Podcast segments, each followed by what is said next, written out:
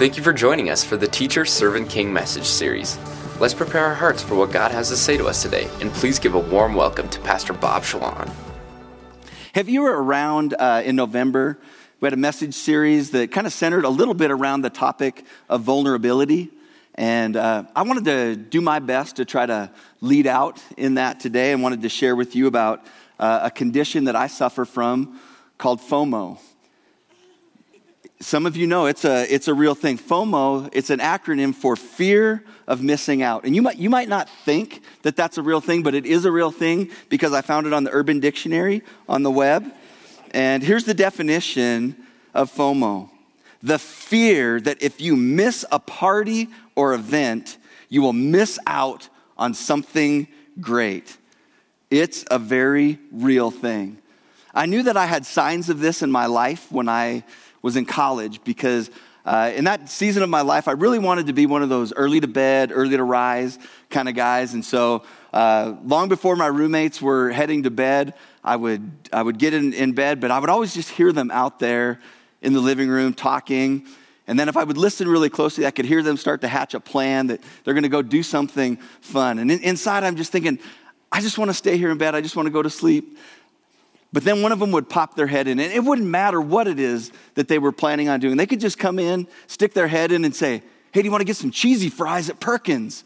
I'd be like, Yeah, I will, because I just know that if I don't go, it's going to be that time that something awesome happens, and they're going to talk about it for the rest of college, and I'm going to completely miss out on it. I won't even understand all their inside jokes about that. I still have this today. In fact, when I'm here at the office at Journey, there'll be times where there'll be people laughing down the hallway, and I've got to just like grab my desk and say, you know, it doesn't matter what they're laughing about. I don't have to know what they're laughing about. But sometimes if it goes on for too long, and I've actually done this, I actually step into their office and say, hey guys, I'm kind of having a flare up here of my FOMO. Uh, could you guys knock that off for a while? Because you don't want to miss out. If there's something that you're, you're afraid that you're going to miss out, you want to be a part of it. And so we're asking the question what if I miss out? And you know, you know what makes FOMO a very real thing for us is that the truth is, is that you're making choices all the time about your life. You're making choices about what am I going to give my time to? What am I going to give my energy to? What am I going to give my whole life to? And here's what's tricky about that. For us to say yes to something oftentimes by definition means that we say no to something else. Or maybe even a lot of other things we end up saying no to. If I take this job opportunity over there, it means that I have to say no to any other job opportunity over here. If I make this financial investment, it means that I can't make this myriad of other financial investments over here. But what if I miss out? What if this was the good one over here? What if I marry him? What if I marry her? Then, by definition, I'm telling to billions of people in the world, I can't marry you. And now they're going to miss out. what if I stay in this marriage? What if I stick it out because this is hard? Am I going to miss out on something if I stay in this marriage? When we say yes to something, it means that we've got to say no to something else. And friends, there's no bigger question that we can ask in our life than this What if I make Jesus the king of my life? What if I make Jesus the king of my life? What if I take Jesus and my relationship with him and I put it at the center of everything? I make my life about this king and his kingdom. Everything else moves around that. I don't just add Jesus to my life as kind of this thing on the periphery, but I make Jesus central to everything in my life. Is that going to cause me to miss out on something in this world? If I say yes to Jesus in that way, what am I saying no to? Am I going to miss out? I think about all the years that I spent talking to college students about Christ and trying to make the case that walking into a relationship with Him and receiving that forgiveness that He offers, making Him your king, making your life about His kingdom is the best decision you could ever make. And there were so many times that they would sit across the table and they would nod their head and they say, You know, I agree with you, but not now. I'll do that later in life. And here's what they were saying they were saying, in a certain sense, they've got FOMO. There's this fear of missing out. If I do that, I'm going to miss out on something in life. I'm young. I want to do my thing now. I'll do that later. But you know what? That can be true for all of us, can't it? Because we know oftentimes what it means for us to make Jesus the center of our life, to make him the king, to make everything else in life revolve around him. But so many times we say, you know, I'll get to that later. You know, I've got so many things I'm trying to get squared away in my career right now. And man, there's just so much going on with my kids and stuff right now. It's just, I, I, I can't get to it. I will get to that one day. But, friends, the question remains what is going to be central in our life? Who is going to be the king of our life, really? Who's going to really be the king of our life? And I don't think that there's a better time on the calendar to evaluate that than right now at Christmas. Because what we're celebrating on our Christian calendar is the reality that this king, not just a king, the king, the king of kings, came to earth. Came to earth to show himself to us, to show us what life looks like when God lives here on this earth. He came to us. And friends, he is the king. And what he's going to do is he's going to begin establishing, he did begin to establish his kingdom, and he invites us to be a part of that. You see, hundreds of years before Jesus even came on the scene, the prophets of old talked about this king that was going to come. And Isaiah, in very specific terms, in Isaiah chapter 9, talks about this king that was coming. And this is kind of one of the most famous Christmas passages that we read probably every year. Isaiah chapter 9, starting in verse 6 and 7. This is the framework that the prophets put in the minds of the people of this coming king, what he was going to be like. Starting in verse 6, it says, For to us a child is born, to us a son is given, and the government will be on his shoulders. It's just that picture of the king. He's going to carry the government. But there's something unique about this king, Isaiah says. It says, And he will be called Wonderful Counselor, Mighty God, Everlasting Father, Prince of Peace. Did you catch those two names there in the middle? Mighty God, everlasting Father. Isaiah is saying this isn't just anyone, this isn't just any king. This is God Himself. Those are names of God. And then he goes on to say, Of the greatness of His government and peace, there will be no end. His reign is going to be forever. He will reign on David's throne and over his kingdom, establishing and upholding it with justice and righteousness from that time on and forever. Forever, friends. His kingdom will last forever. The zeal of the Lord Almighty will accomplish this. If you were a Jewish person for centuries, you heard talk of this king that was coming, this Messiah that was going to come. And so often in their minds, they had this picture of an earthly king that was going to come and establish his kingdom in the way other kingdoms had been established that they had seen before. They were going to drive out their enemies and they were going to rule in peace on this earth. That's the kind of picture of a king they had in their mind. Jesus did not fit the picture of what they thought was coming.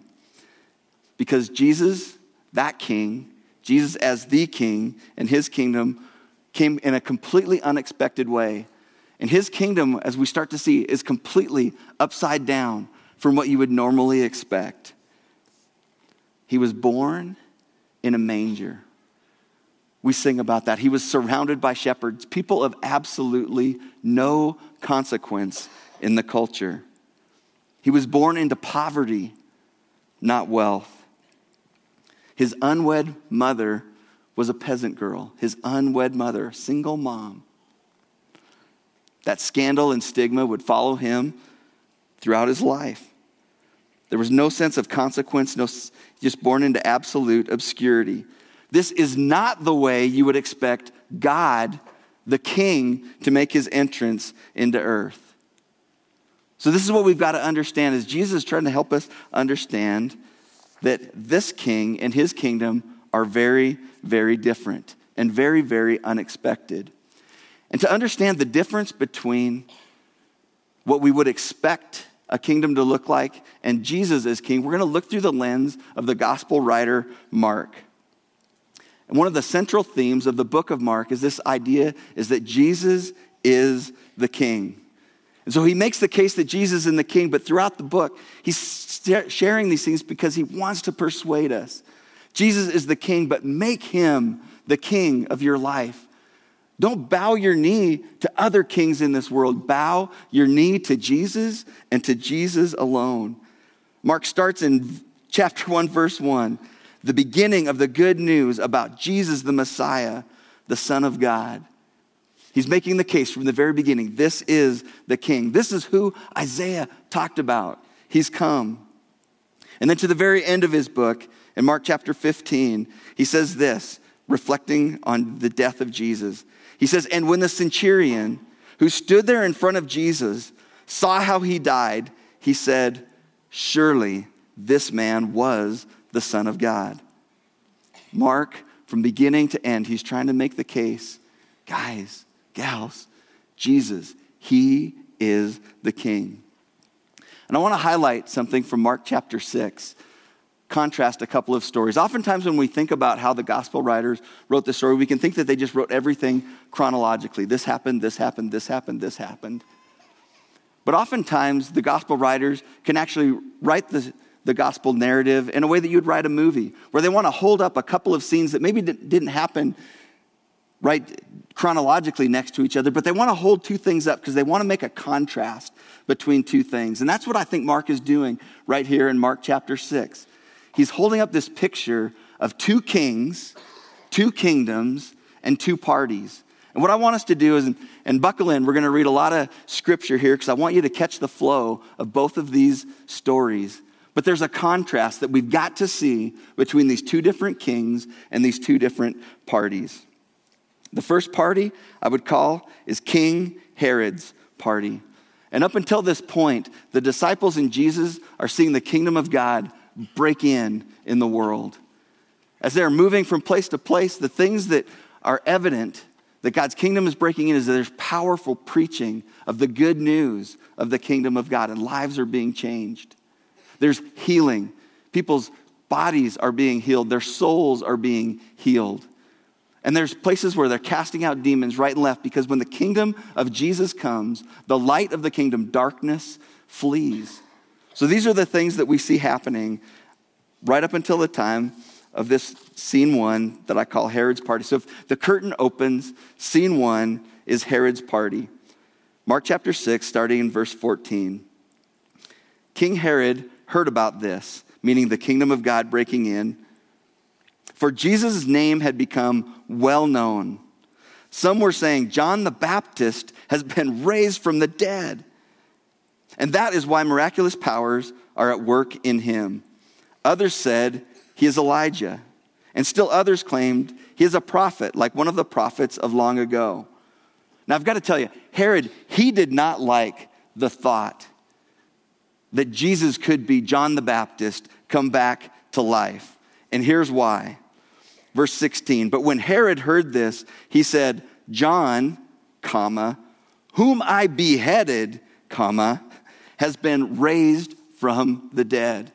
Now imagine if he was saying that or writing it, it would be like one of those emojis with the, you know, it's like, oh my gosh, what's the deal? Is this John the Baptist come back to life? That is not a good thing for me.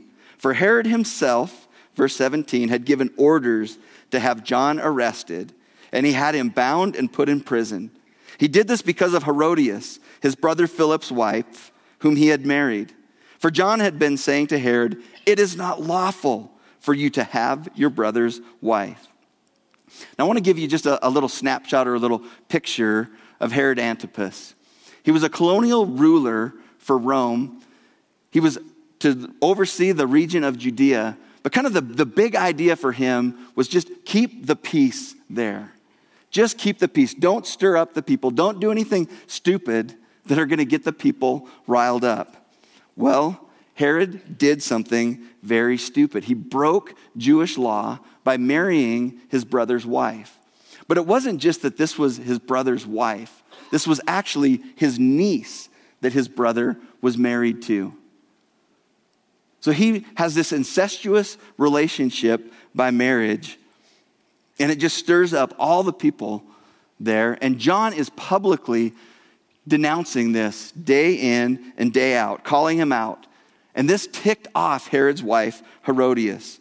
And here's what her response is. Verse 19 So Herodias nursed a grudge against John and wanted to kill him, but she was not able to. Why? Why wasn't she able to kill him? Because Herod feared John and protected him, knowing him to be a righteous and holy man. When Herod heard John, he was greatly puzzled. He liked to listen to him. He liked to listen to John, but he didn't like to obey the things that John was saying. But he also makes it worse. He throws a party, and here's what happens. Verse 21 Finally, the opportune time came. On his birthday, Herod gave a banquet for his high officials and military, military commanders and the leading men of Galilee. When the daughter of Herodias came in and danced, she pleased Herod and his dinner guest. So you see, kind of get the picture of who Herod is here. He marries his niece. That's bad enough. But he also does this he brings in her daughter, his stepdaughter, to dance before him and his guests at this party. And, and just so you know, you're probably getting the picture here, but this isn't a cute little tap dance by this girl coming in that pleased Herod. It's as bad as it sounds. A bunch of dirty old men bringing in a girl to dance for them. And here's Herod's response to her dance. The king said to the girl, Ask me for anything you want, and I'll give it to you. And he promised her with an oath Whatever you ask, I will give you, up to half my kingdom. That's a euphemism for ask big. I'm going to be generous. Go big or go home. Ask me for anything that you want. So she went out and she said to her mother, What shall I ask for? The head of John the Baptist, she answered. At once the girl hurried into the king with the request. In front of everyone, she says, I want you to give me right now the head of John the Baptist on a platter. Herod's stuck. Now, Herod is absolutely stuck. He's made this great boast before all these friends that I will give you anything up to half my kingdom. But the request made before him is to kill someone that he knows is a righteous and holy man. And he likes John. Even though John is denouncing him, he likes him. But the sad part for Herod is that image is everything. It matters to him more what other people think about him than that he do the right thing as, it's, as it relates to John.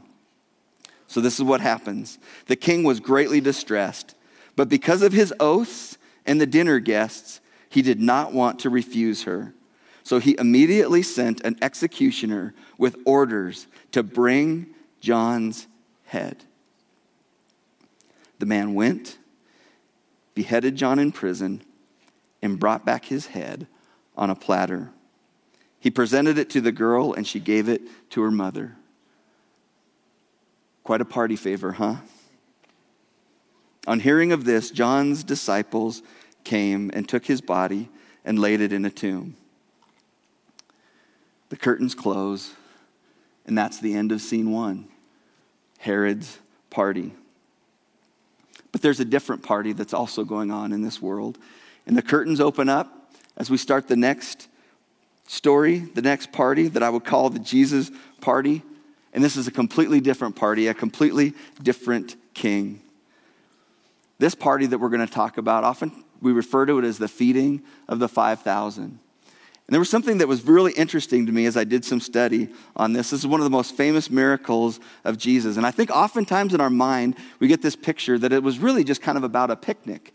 People were just kind of following Jesus along, and then suddenly it got time to eat some dinner, so we just laid out our, you know, our red and white tablecloths and sat down on the grass to have a picnic. It wasn't a picnic that was on the mind of these people that were there, these men that were there. The end of the story, it says that the number that were fed were about 5,000 men. And all the time that I've, I've heard this story talked about over and over, people would say, well, oftentimes they would just count the head of the household. And so there were probably women and children there as well. And so maybe there was as many as 20,000 people that Jesus fed that day, which like, like 5,000 isn't enough, 20,000. But what Tim Keller helped me understand was that there was a reason why it was 5,000 men, in his opinion. And he cites John, John's account of this same story in John chapter 6. This is what Jesus makes note of.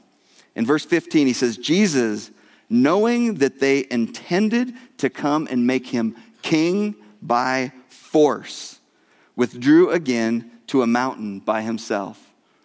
See, the idea is that the reason that it was 5,000 men were there because they weren't looking for a picnic. They were looking for a revolution. They were ready to turn things upside down.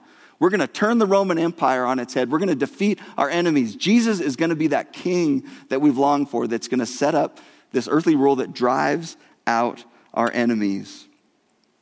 That's what they were looking for. But Jesus wants them to understand he's a different kind of king with a different kind of kingdom and a different kind of party. Here's the story of Jesus' party. Verse 30 The apostles gathered around Jesus and reported to him all they had done and taught. Then, because so many people were coming and going that they did not even have a chance to eat, he said to them, Come with me by yourselves to a quiet place and get some rest. They've been working hard. It's time to rest. So they went away by themselves in a boat to a solitary place because they wanted rest. But many who saw them leaving, recognized them, and ran on foot from all the towns and got there ahead of them. So all these people are there waiting for them. So when Jesus landed and he sees the large crowd, he rolls his eyes, looks at his disciples, and just say, Let's just get out of here. It's too many people. It's time to rest. Nope, not exactly. Scripture says he had compassion on them because they were like sheep without a shepherd.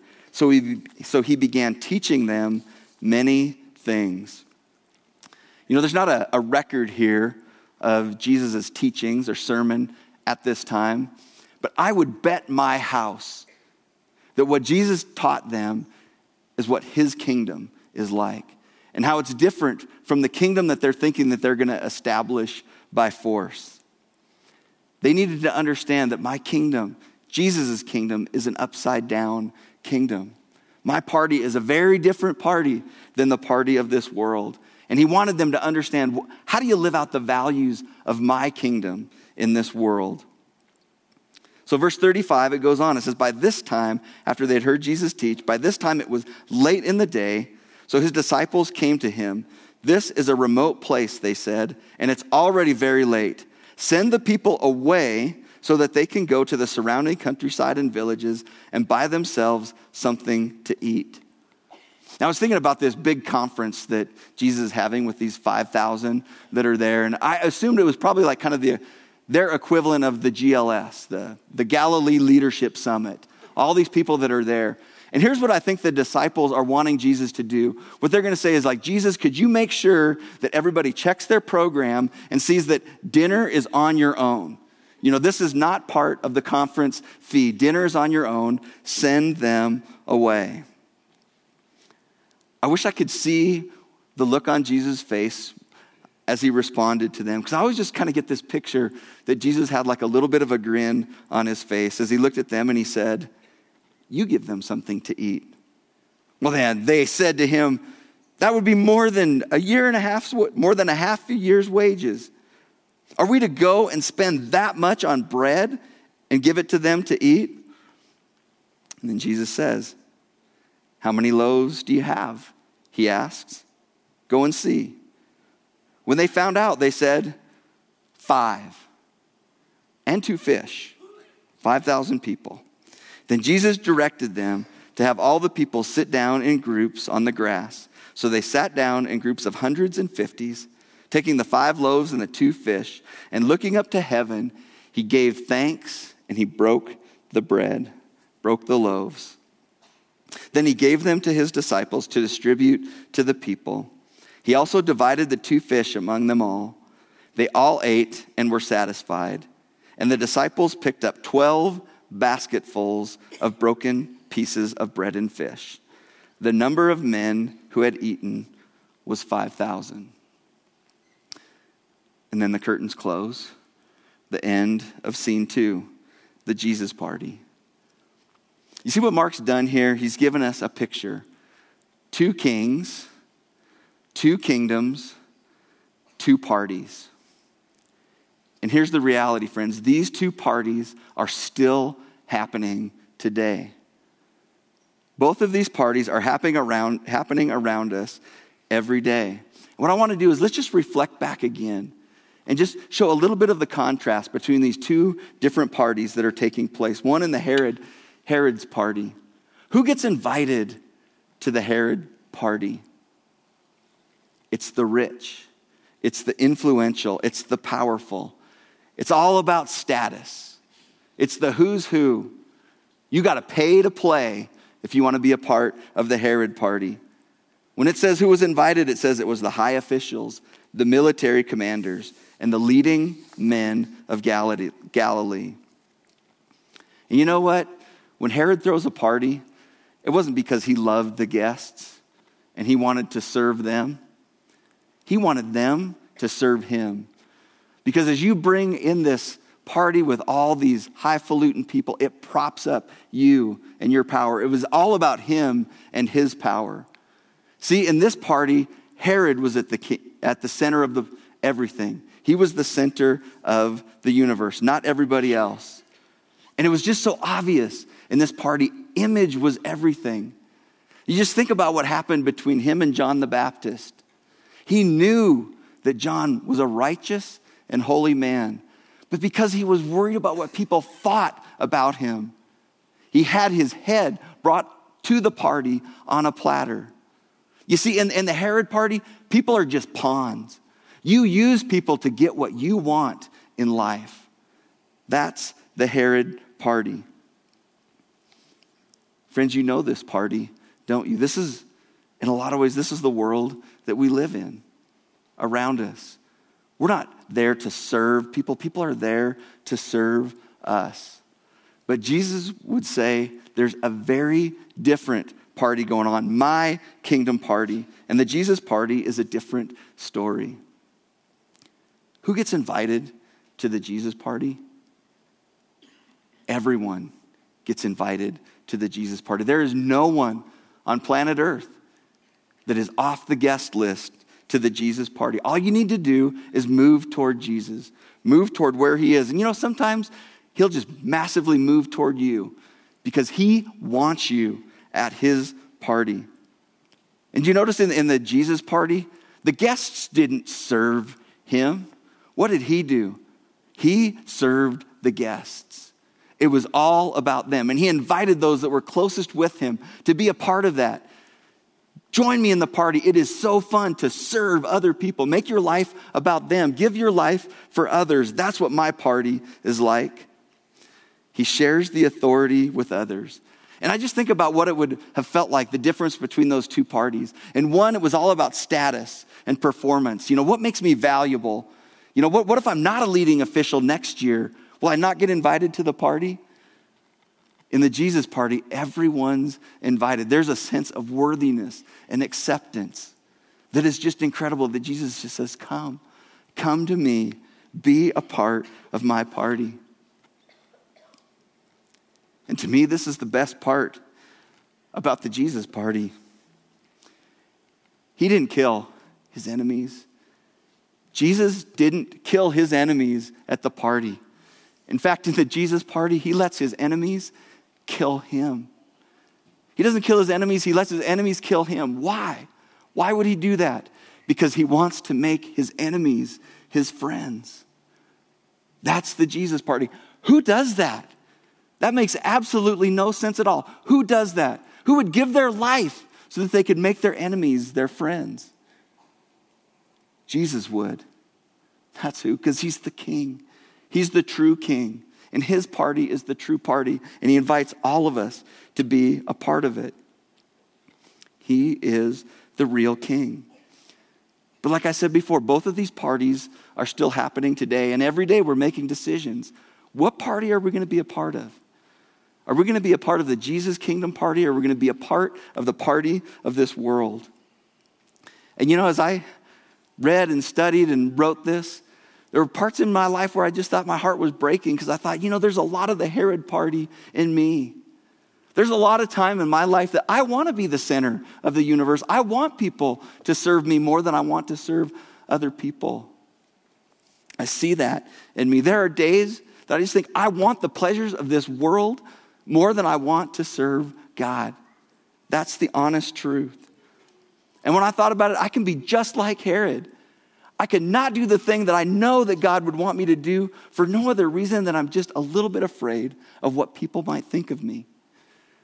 And so I choose to dip my toe in the Herod party versus throwing myself headlong into the Jesus party.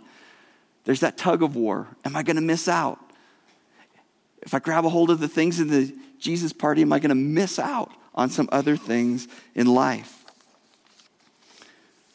And as I read through this, there was one thing that I just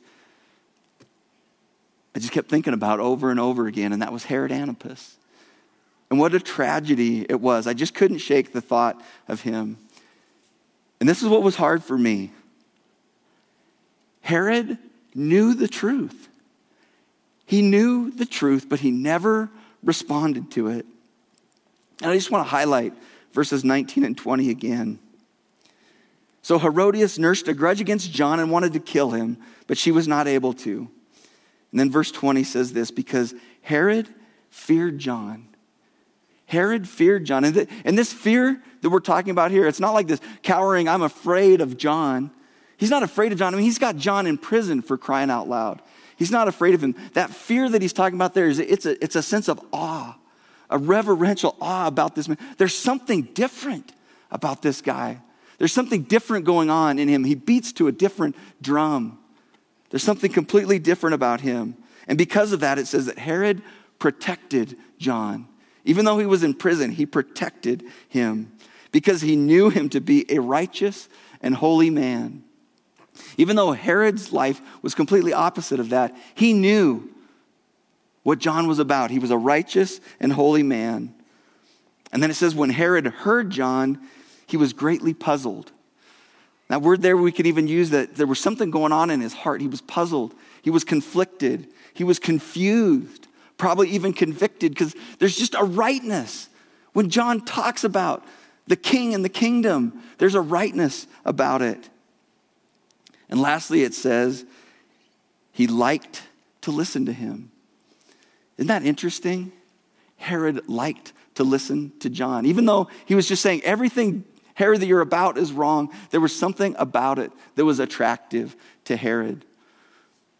But you know what? He never responded to it. He never decided to be a part of the Jesus party. And as I reflected on that, I just had this fear like, I, I think that we can be like that.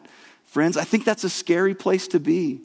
That we can be around the things of the kingdom, hearing the things of the kingdom, and even liking to hear the things of the kingdom, but never throwing ourselves headlong at the feet of the king and into his kingdom. I started to think about my own life and what it was like growing up. My mom was a, just a, an awesome follower of Christ, and she wanted to do everything she could to help me become a follower of Christ. So she would take me to church with her, and we had to drive a long ways to, to get to church, but she would take me to hear some great Bible teaching.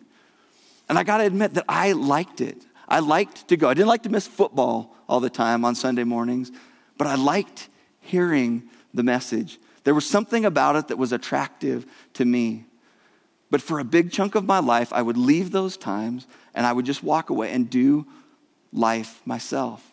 I wanted to live my life my way. I just could see that I was so much like Herod. I liked to hear about those things, but I was never willing to dive in. There was this fear of missing out. If I truly throw my life headlong into the kingdom of God, am I going to miss out? Is there something that I'm going to miss? And here's what Jesus tries to explain to us is that when we really get it, when we really understand who the king is, what the king is like, what are the values of his kingdom, what starts to happen in us is that picture grows so big that our fear isn't of missing out on the things of this earth, missing out on the things of the Herod party. Our fear becomes, am I going to miss out something in God's kingdom? Am I going to miss on something that God would want for me? And we're willing to say completely, I don't want this. I want to move toward Him. And that's when God enters our life and begins to change us from the inside out, that fear of missing the kingdom. And Jesus explained it this way in Matthew 13. He said, The kingdom of heaven is like treasure hidden in a field. When a man found it, he hid it again. When he found it, when he really found it, when he saw what it really was, it says he hid it again. And then in his joy, he went and sold all he had and bought the field. Do you get that picture when you really see who the king is and what his kingdom is really about? We'll sell everything. We won't hold on to anything in this world. We'll move toward him and his kingdom. And Jesus continued. He said, Again, the kingdom of heaven is like a merchant looking for fine pearls. When he found one of great value, he went away and sold everything he had and he bought it. The picture of the kingdom, it's worth everything. And as I sit here, I've just been thinking about, and over this week, as I've been, I just want to be a part of the Jesus party. I don't want to tether any more of my life to the things of this world. In fact, I've just been asking God, what, what other things do I need to let go of? I don't want to just, I don't want to just dip my toe into your kingdom. I want to just dive in. I want to be a part of it because there's two parties going on right now. And friends, the greatest invitation that you have is to be a part of the Jesus party. Let's pray.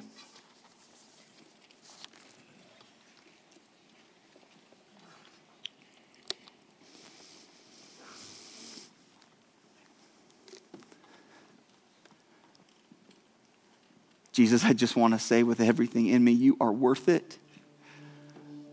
The more I get to know you, the more I know what you're like, the more I understand what your kingdom is like, Jesus, the more my heart wants it. Jesus, I just want to say, I believe that. Lord, would you help me with my unbelief?